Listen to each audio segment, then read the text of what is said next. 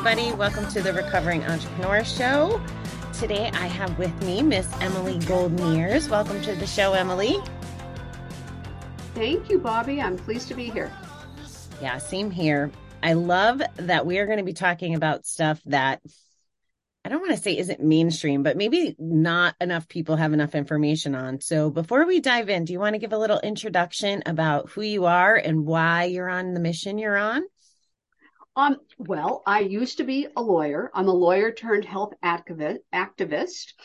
Um, I'm also a research analyst, and I distill scientific and health studies so that others may better advocate for themselves through lifestyle changes in education. My mission is to help people avoid ever becoming a patient. Love that.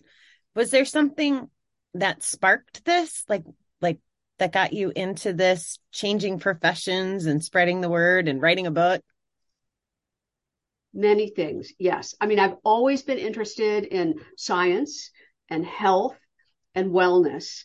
But my father became ill a number of years ago and ultimately died from vascular dementia. And I watched how his care was handled by the conventional healthcare system. And I was kind of dismayed. It, it wasn't good at all. And so I began frantically researching. My research skills um, are strong from being a lawyer. And I found some very grim news in terms of neurodegenerative disease that despite billions of dollars all- allocated to drug development and so many brilliant scientists devoting their lives to trying to find cures, there has been very little meaningful progress, if any, for these neurodegenerative diseases. And yet, at the same time, the numbers of people who are expected to get them is just increasing. So I broadened my research um, because I wanted to find something hopeful. And I broadened it to preventing chronic disease or reducing one's chance of getting one. And what I found was, in fact, quite optimistic and really hopeful that most of these chronic diseases, and that includes cancer and autoimmune disease, heart disease, neurodegenerative disease, most of these diseases have a very small genetic component. Depending upon who you talk to, between 5 and say 18% genetics, which means the rest is environmental and lifestyle. And that's great news because that means we have some control. We're not just standing there waiting for the train to get us. We're not a prisoner of our genetics, but rather we can change our lifestyle choices and improve them to reduce the risk of getting one of these diseases or at least postpone the onset. And I learned so many great things. I thought I need to share this. People need to know because many of the things I learned are not all, but many are free or low cost. So there's not a lot of financial incentive for business communities to promote many of the things that I learned. And so many of these free things are actionable, easy to do, and make a difference. You know what I love about where we're going?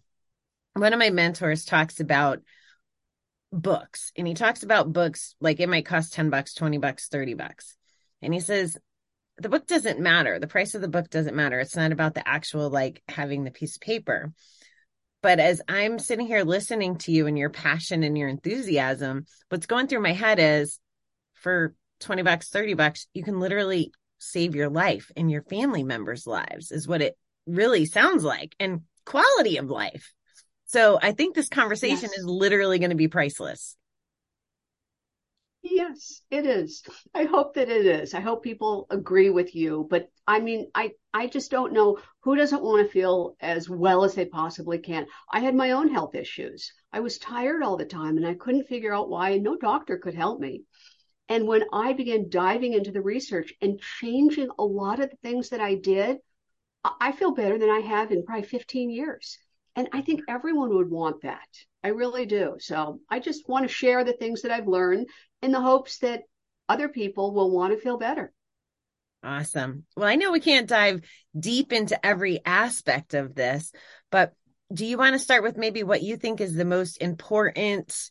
Um, I don't know. I don't know how you rank them. How about we start where you want to start with what you want to share?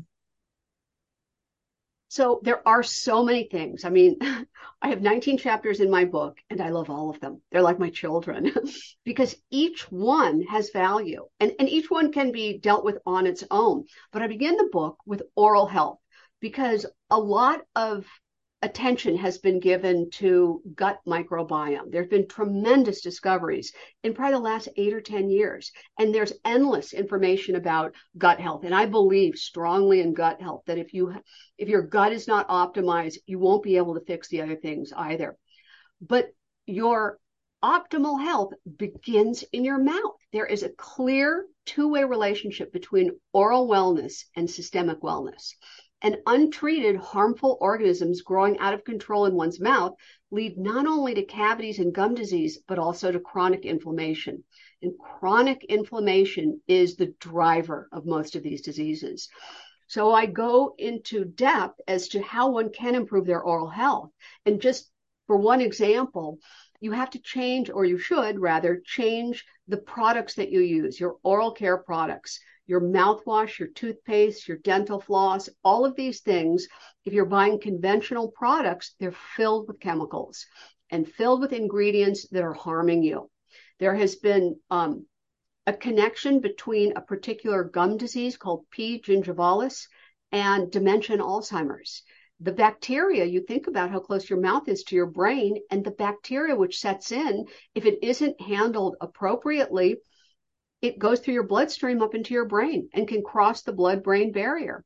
So it is important to have good oral health. And you can start by being mindful of your products. For instance, people who use mouthwash need to understand that most of the mouthwashes have alcohol as an ingredient. And the problem there is the alcohol will kill all the bacteria on your tongue and in your mouth, both the bad and the good. And we are made up of bacteria. And you don't want to kill all the good bacteria because that's when bad things happen. So that's just one example. I learned about mouthwash having alcohol from rehab because they wouldn't let us have it. Uh-huh. Um, which, but I didn't realize that it was hurting the bacteria. So, what about toothpaste and stuff? Are you saying that it's not normal toothpaste that we should be using? I am conventional toothpaste, the brands that we've heard the most about, the brands that spend the most money on marketing, are filled with ingredients that we should not be ingesting. Fluoride is one. Fluoride is a neurotoxin. Uh, triclosan is another. People have allergic reactions to triclosan. And then there's all these other ingredients that have long chemical names that are not good. And, and thankfully, there are so many non-toxic brands which are emerging now and are available for people to switch to and it's much better to do so. Okay. You know can i share a story with you real quick? This little thing that i heard from a he was like a physical fitness coach and he used to go to the homeless shelter and he would teach he would do a workout and then he would teach a little lesson. And one night he asked the room he said would you rather have lose all the teeth in your mouth or lose your memory? And um everybody's like, well, of course they wouldn't want to lose their brain, right? And their memory and stuff. He's like, well, you brush your teeth two or three times a day. Why aren't you taking care of your brain? And you're like making the two of them go together, which is kind of interesting to me because I wouldn't have thought of it that way. So thank you for that. Um, it wouldn't have been top of my radar.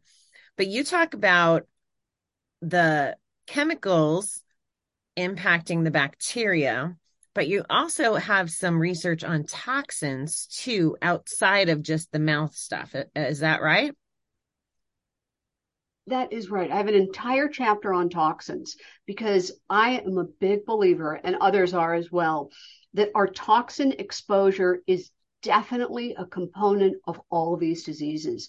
Currently, the US permits more than 85,000 chemicals in our food, water, and commercial products that we put on our skin, use to clean, store food in, wear, sleep on, grow crops with, and more. We're literally surrounded by toxins that have not been adequately tested for safety, and many that are banned in other countries.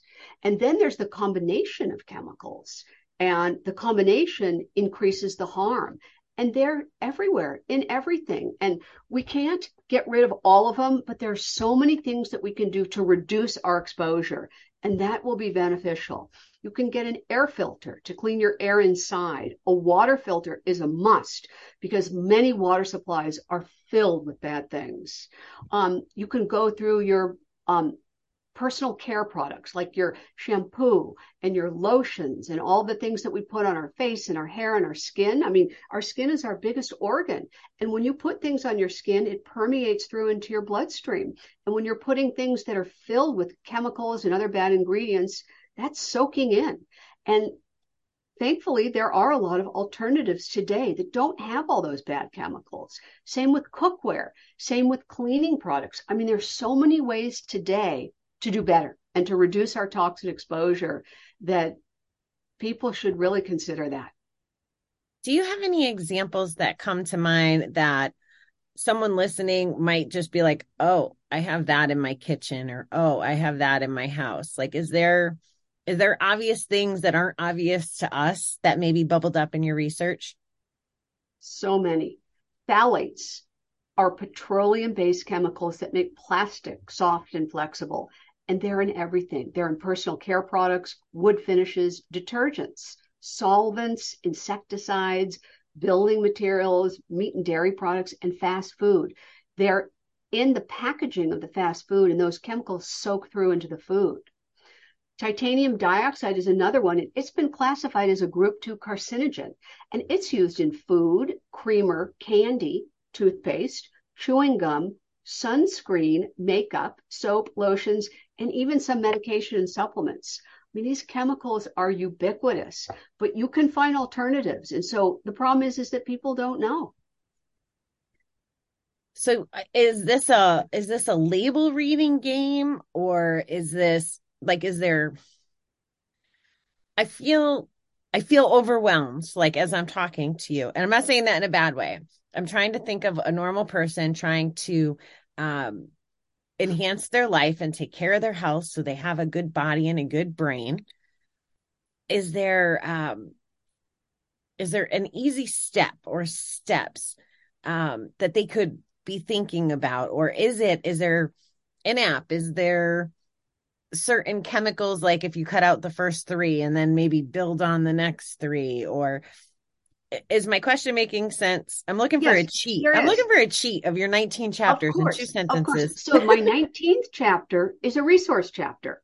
And the resource chapter is all the goods and services that I vetted um, throughout the whole book. And it gives you alternatives, better products to buy. And I have no affiliation with any of them. So, I mean, I'm not getting any money from any of them, but these are products that I've investigated carefully and find that they're far less harmful and are good. Now there are there are also apps that you can download so that you can look at the chemicals or you can simply just look for non-toxic brands. Not so much organic when it comes to personal care and home cleaning. Organic is not the right de- definitive word, but rather non-toxic. And then even then you have to do a little bit of due diligence or you can just look at my resource guide. Okay, I love it. You know that make that makes sense. I um I recently saw you said fast food in there when you were talking about this plastic thing or the thing that's in plastic plates. What did you call phthalates. it? Phthalates. It's called it's spelled P H T H A L A T E S. Phthalates, and they're everywhere. Everywhere. You'd be stunned. Well, I saw a TikTok where they showed a chicken nugget under a microscope and it showed having plastic in there. And i think that's what they were talking about. And mm-hmm. um so like that's what i mean by like a cheat. If people cut out fast food they'd probably reduce their harm just in that. In so many ways. Not just reducing their toxic exposure but i mean in many ways they would. If they could yes reduce their fast food consumption or eliminate it they would be better off and they would feel better. You know i mean at first, it would be hard, like so many habit changes are. But ultimately, when you start to feel better, it's worth it. You talked about feeling the best you have in 15 years. And that's what gets people excited, right? Like they want to feel good, they want to look good, all of that. And I have two like burning questions about this. One is what um what are some of the things that you apply to yourself to feel good to get that result? And the other is, what about like the whole world goes round on these beauty industry stuff? You know, like does does your research show that now looking at me i mean i wear very little makeup and all of that of course i have purple hair right now so i probably have some toxins going on but um this is only a second time in my life so that's my excuse but anyway um it it sounds it the world is just made up so much of all this how you look instead of necessarily how you take care of your insides like that's my perception it is. But, you know, in Europe and other countries, they ban a lot of these things that the US does not ban. I mean, unfortunately, the US is rather financially motivated. And if it makes money, they'll sell it regardless of the health consequences. And that's a shame. That really is a shame. But um, in terms of what I did, that was the other inspiration for me to write the book. I made so many mistakes that it's shocking how many mistakes I made. And when I remedied those mistakes, I thought, I have to tell people to learn from my mistakes. I try with my kids and I said, don't make the same mistakes. I did everything wrong. I mean, my nutrition was terrible.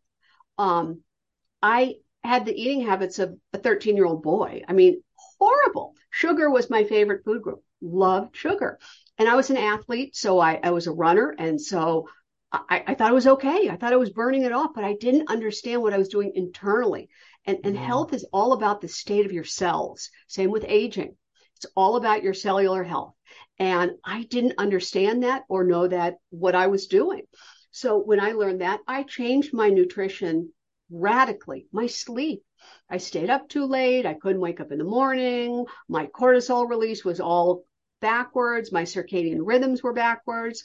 I completely redid that. When I started to learn the implications of all the things I was doing wrong, um, I probably exercised too much. That's not good either. I mean, I literally did everything wrong. Everything. In terms of supplements, which I'm a big believer in, I have a whole chapter on supplements, but my method for choosing them was harebrained. I would read an article about, you know, this supplement will give you good mitochondria. And I would think, I want good mitochondria. I'm taking that and I didn't. And then when I continued to do my research, I said, oh, wait a minute, this is not a good approach because these things act synergistically. Everything does in our bodies. Our bodies are so remarkable, but you cannot do one thing or, or ingest one thing without it having a widespread impact. And if you take two things, two different supplements, they're interacting. Everything is interacting. And when I learned this, I completely redid my approach to supplements. So I, I've redone everything basically. Um, which I know seems overwhelming, but in my book, I have action steps where people can start out slowly or they can just do one thing, you know, one thing. And if they feel like it's impacting them in a positive way, maybe they'll be inspired to try other things. Light bulbs. Uh, we read um, how LED light bulbs are better for the environment. They're more sustainable. They have less of a carbon emission. And that very well may, may be true, but they're very bad for our biology. You know, and I went with, I want to help the environment. And so I had all LED bulbs until I did further research and I learned oh, they're terrible for our biology. The blue light spectrum at night, it goes into our eye and it hits our pineal gland and it shuts off our production of human growth hormone and melatonin and does a lot of other things. It's quite harmful to our eyes at night. During the day, the blue spectrum of light is fine. It's what we get from the sun. It's appropriate, but it's after sundown and it is emitting from our LED bulbs, from our iPhones, from our laptops, from our TVs, everything. And we're getting all this blue light exposure and it's harming us. I've heard that about the technology. I didn't realize it from regular households lights. And LEDs are the ones that I think they make you think you're saving on your electric bill. Yes, yes. And I live in California, and in California, you can it's really hard to get bulbs that are not LEDs. I think they passed a law. So it's very hard to get one because they're supposed to be better for the environment. Nobody is telling anybody, but they're very bad for your biology. Wow. I just had a conversation about California yesterday because I'm moving out there in two weeks. And oh, my nice. friend was like, um, I hope you don't smoke menthol cigarettes because menthol's been banned in California. And she was getting into all this stuff. Um, not that the cigarettes will kill you, but somehow the menthol will or or whatever. And I don't get involved in all of that thing. But I, you make a great point of this stuff is well intentioned and we're consuming the content that people are deciding for us yeah. a lot of times. Yeah, it's true. A lot of regulations here. I mean, you can't beat the weather. Christmas Day was 80 degrees here. It's a gorgeous day today. Beautiful. So, are you moving to Northern or Southern California? Southern. Oh, that's where I live. Somewhere um, in LA or um, I think I'd like Santa Monica. Oh, so far so from my research. Very close to where I live. I live really. I, I live 10 minutes from Santa Monica. Absolutely. Yeah. You'll love it. I mean, there's a couple of issues. You know, the traffic is not great, but the weather is so steady, although we're getting rain. And it's funny for those people who live in other parts of the country who are used to weather and rain, when it rains in Los Angeles, it is the headline news. I mean, on the news, in the newspaper, no one can stop talking about the rain. oh, that's funny. I always think, what must the rest of the country think about us? Well, don't tell my boss, but I picked LA because of the weather. Well, good choice. Like, I'll go there. I, I want love it. So you'll love it. It's really good, consistent, steady weather. It's nice. Oh, that's great. Um, I I don't know, like here in the winter, and I don't know if this is part of um your expertise or observations, but I want to go to bed at six o'clock in the winter here in Connecticut. Like it's dark, it's miserable. I I have less energy in the winter for sure. I don't I'm not getting enough productivity. Like I should be able to work a 12 hour I mean, I'd like to work a 12 hour day, you know, because I have the side stuff. Like we wouldn't be visiting um if I didn't, right? But I I am not motivated to do that at all in the cold and in the weather. I don't want to get out of bed. I don't want to go outside. I don't want to do any of those things. Yeah, it's hard. It's hard. But what people who are in that northern latitude can do, they can get a light box, and that's somewhat helpful. That can be helpful, but you don't need to get one because you're moving out here. Now, we are in the dead of winter, which is which means a lot different than it does on the East Coast or the Midwest. Um, you know, it still is getting dark early, but lots of it's not, you know, it, during the day it's so beautiful that it, it makes it a little bit easier. Nice yeah, I'm looking forward to that. So we talked about supplements, we talked about toxins, we talked about the mouth, and we talked about resources. I think there's still 15 chapters. What else would be like? What would be your? You said they're all your favorite. So, what what other things um would I guess would the masses really benefit from understanding and learning more about when it comes to this? So another chapter that I think everyone should know about is, and I love this chapter, testing and tracking. And there is an adage in this area that says that you cannot fix what you can't measure. So I think everyone should begin by testing. My advice to anybody who's considering supplements, for instance, and they they play a big part because our food supply is so tainted and our soil doesn't have the same minerals and nutrients that it once had. So supplements do serve a purpose, but I don't think you should take any supplements without doing testing first, because by definition, supplement is meant to add to what you're deficient in. Mm-hmm. And without knowing what you're deficient in, you're operating blind and you may be taking something that you don't need or that you already have a sufficient amount of, and, and perhaps you could harm yourself. So testing is the first thing to do to find out what your baseline is. Where are you deficient? We all are deficient in some areas. Most of us are deficient in micronutrients, but um, it's good to know, identify them specifically and then act accordingly. So that's testing. And I go into all the different tests that one can do. But the other thing that I love um, are these health tracking devices. And this is an area that is emerging, it is bursting. And it's really interesting. I'm not very advanced technologically, but I do, I'm fascinated by it. And one of the devices that I talk about and that I have and that I love is an Oura ring. I'm wearing it right now. It's this thing. And it's a ring that has little sensors inside and it pairs with your phone. You download an app on your phone and it gives you activity information, though that's not where I think it excels and sleep information. And that's what I love it for. The first thing in the morning, I open up my phone and I look at my sleep from the previous night. And the metrics that it gives me, it tells me my respiratory rate, how many breaths a minute I was taking during the night. That's an important metric. It tells me my heart rate, how fast or slow my heart was beating throughout the night.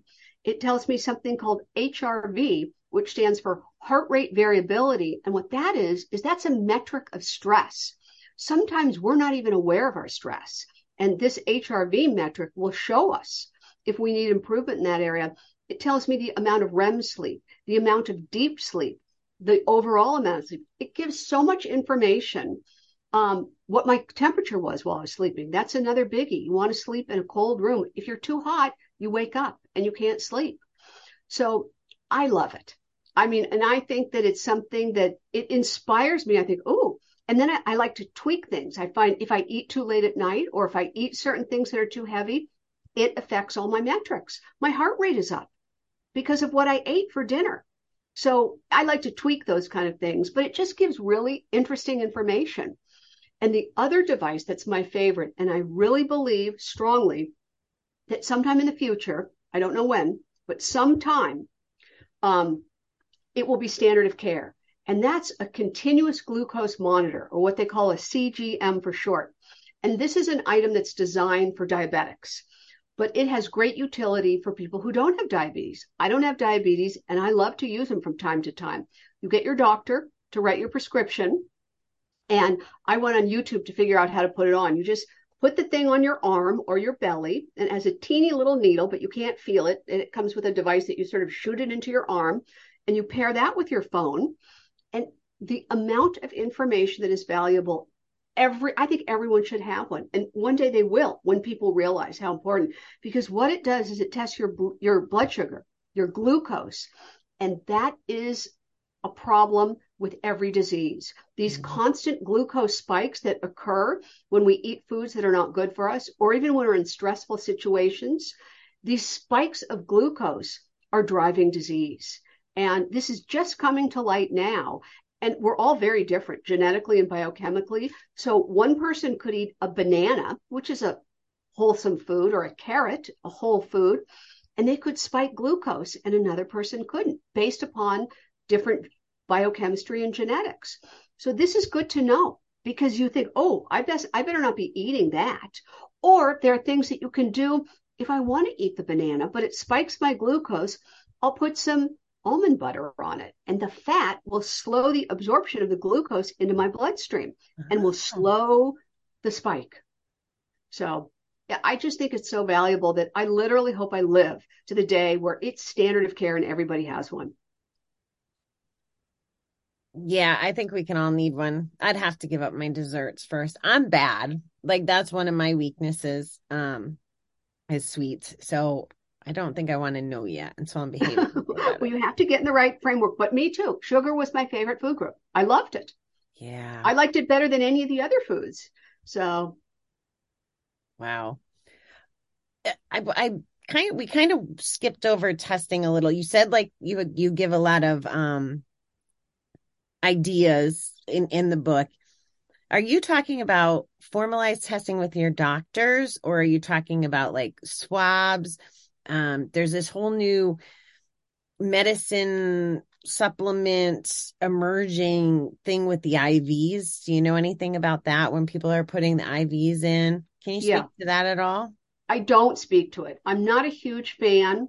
What that does is that I think that loads you up with something. I, I first I wouldn't do it without testing. You can get glutathione IVs and all these different cocktail IVs. First, you want to find out what your baseline is because you may not need that and it, or you mm. certainly may not need that much. So that's why I start with the testing.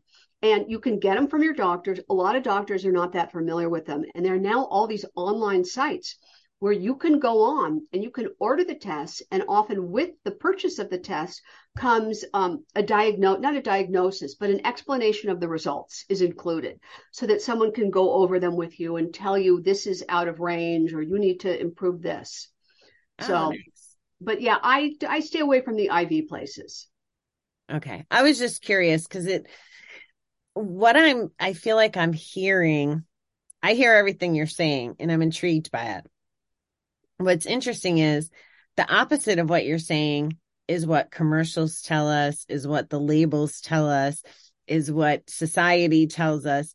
Um, so I'm I'm just kind of like, all right, some of the other things that are going on out there that it feels like society's telling us these other things. And you make a great point with the supplements about the overkill that it can be and how could you if we are all different how can we all if you take 5000 whatever it is of vitamin D maybe I don't need that much or maybe I need more cuz I'm in Connecticut and you're in California. Like th- it's a great point. It's definitely a great point. So have you found in your research anything about specific foods um, or products that help with brain health? Like versus so we're talking about like what deteriorates it but like what what can help in by adding into your lifestyle not just switching but is there is there foods or or things that would help your brain health? Definitely. Definitely there are. And unfortunately one of the things is to reduce or eliminate sugar. Sugar is toxic and i say this you know with great pain because i love sugar but it is toxic there is no benefit for sugar um, and it causes a lot of problems. Now, in the helpful category are healthy fats, avocado, nuts, certain oils. Not a lot of attention is paid to all the bad oils. Canola oil and seed oil are very bad. They're processed and industrialized in a way that they're really bad for us. And they, they increase our omega 6 fatty acids so that they're way out of line with our omega 3 fatty acids. And you want to have a certain ratio of those. And so olive oil, coconut oil, avocado oil are the healthiest oils to cook with and to eat with. Um, but uh, whole foods, Uh, there's a lot of controversy in terms of meat and animal products. My belief is that as long as your animal products are well sourced, they're not factory farmed, they're not all those poor cows that are squished in together and fed antibiotics and hormones and fed very bad food because you eat what the animal you eat ate. So you have to be conscious of that. But I think there's a place. People are very anti animal products. I personally don't like red meat, but I think as long as you're getting good, well, you know, well sourced red meat, it provides certain amino acids that you can't get anywhere else. Mm. So, and, and once again, that's a personal thing too. That also depends upon your genetics and biochemistry. There are some people who need to have that meat. They really do. And so they should eat it. Do you think that this lifestyle costs more than the way people are the the baseline of how people most people are living? The people who don't have the research you do, do you think it's more expensive? I think initially it is. I mean, it's cheap to eat fast food.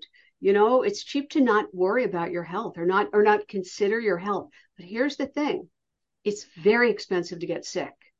And that is a pathway to sickness. And I kind of think of it as you pay now or you pay later. And if you pay later, you pay much, much more. Sickness is really costly in so many ways, not just financially, but emotionally and disruptive to your life. So you may have to pay a little bit more now up front to eat healthy food and to change your habits, but ultimately you'll get a good return on that investment. Yeah, I, I agree with that thinking. I've done keto a few times, you know, like on and off. And I found that even though I had to buy like grass fed beef, for example, or I was eating the nuts and stuff, I was full on less food. Or if you're fasting do you do you have an opinion on fasting? I do. I do have an opinion on fasting and that is fasting has been around forever. And the, it can have certain benefits. One specific is called autophagy. Fasting triggers autophagy and what that is is that is the clearing of our senescent cells our cells have a certain life as to how many times they divide they're constantly dividing and when they hit their limit, sometimes they can become zombie like. And what that does is that starts the inflammatory process. So you want to get rid of those zombie like cells or those senescent cells. And fasting triggers autophagy, which is the process that get rid, gets rid of it. But having said that, women need to be mindful because strenuous fasting can upset their hormonal balance. Too much fasting for the wrong person may not be appropriate. Once again, it comes down to the main theme of my book is we are all different and what works for your friend may not work for you and may be downright harmful. So you could have a friend that fasts, you know, once a month or a couple days a week and has great success, but that doesn't mean it's appropriate for everybody. Yeah, that makes sense. Well, Miss Emily, is there anything that I have not thought to ask you or that is another like burning favorite that you want to share? Well, just one of the things that I believe and I want to persuade people is that they can and they must become their own healthcare advocate. Gone is the day where we can outsource all of our health to the doctor. The doctors don't have time. They're squeezed by the insurance companies. They have very little time they can spend with each patient. Their heads are buried in their electronic health records. And the reality is, nobody knows your body better than you know your body. You know how you respond to everything. And I want to encourage people to take control and at the very least collaborate with your doctor or your healthcare practitioner. I love that. So where can people find this 19 chapter book? well, on Amazon or online, Target or Walmart or wherever books are sold and in certain independent booksellers. And I have a website, emilygoldmears.com, and it's also available there. Perfect. And do you want to remind everybody what the name of it is? The book is called Optimizing Your Health an approachable guide to reducing your risk of chronic disease. I love that. Well, thank you so much, Emily, for spending time with me, educating me and my audience, and caring so much to write the book and share the book and educate us on all the things that you learned. I could not do all that research like a lawyer. Like, no way. So, we need people in the world like you that have both that skill set and the voice to share it. Well, thank you, Bobby. I really appreciate the opportunity. Thank you.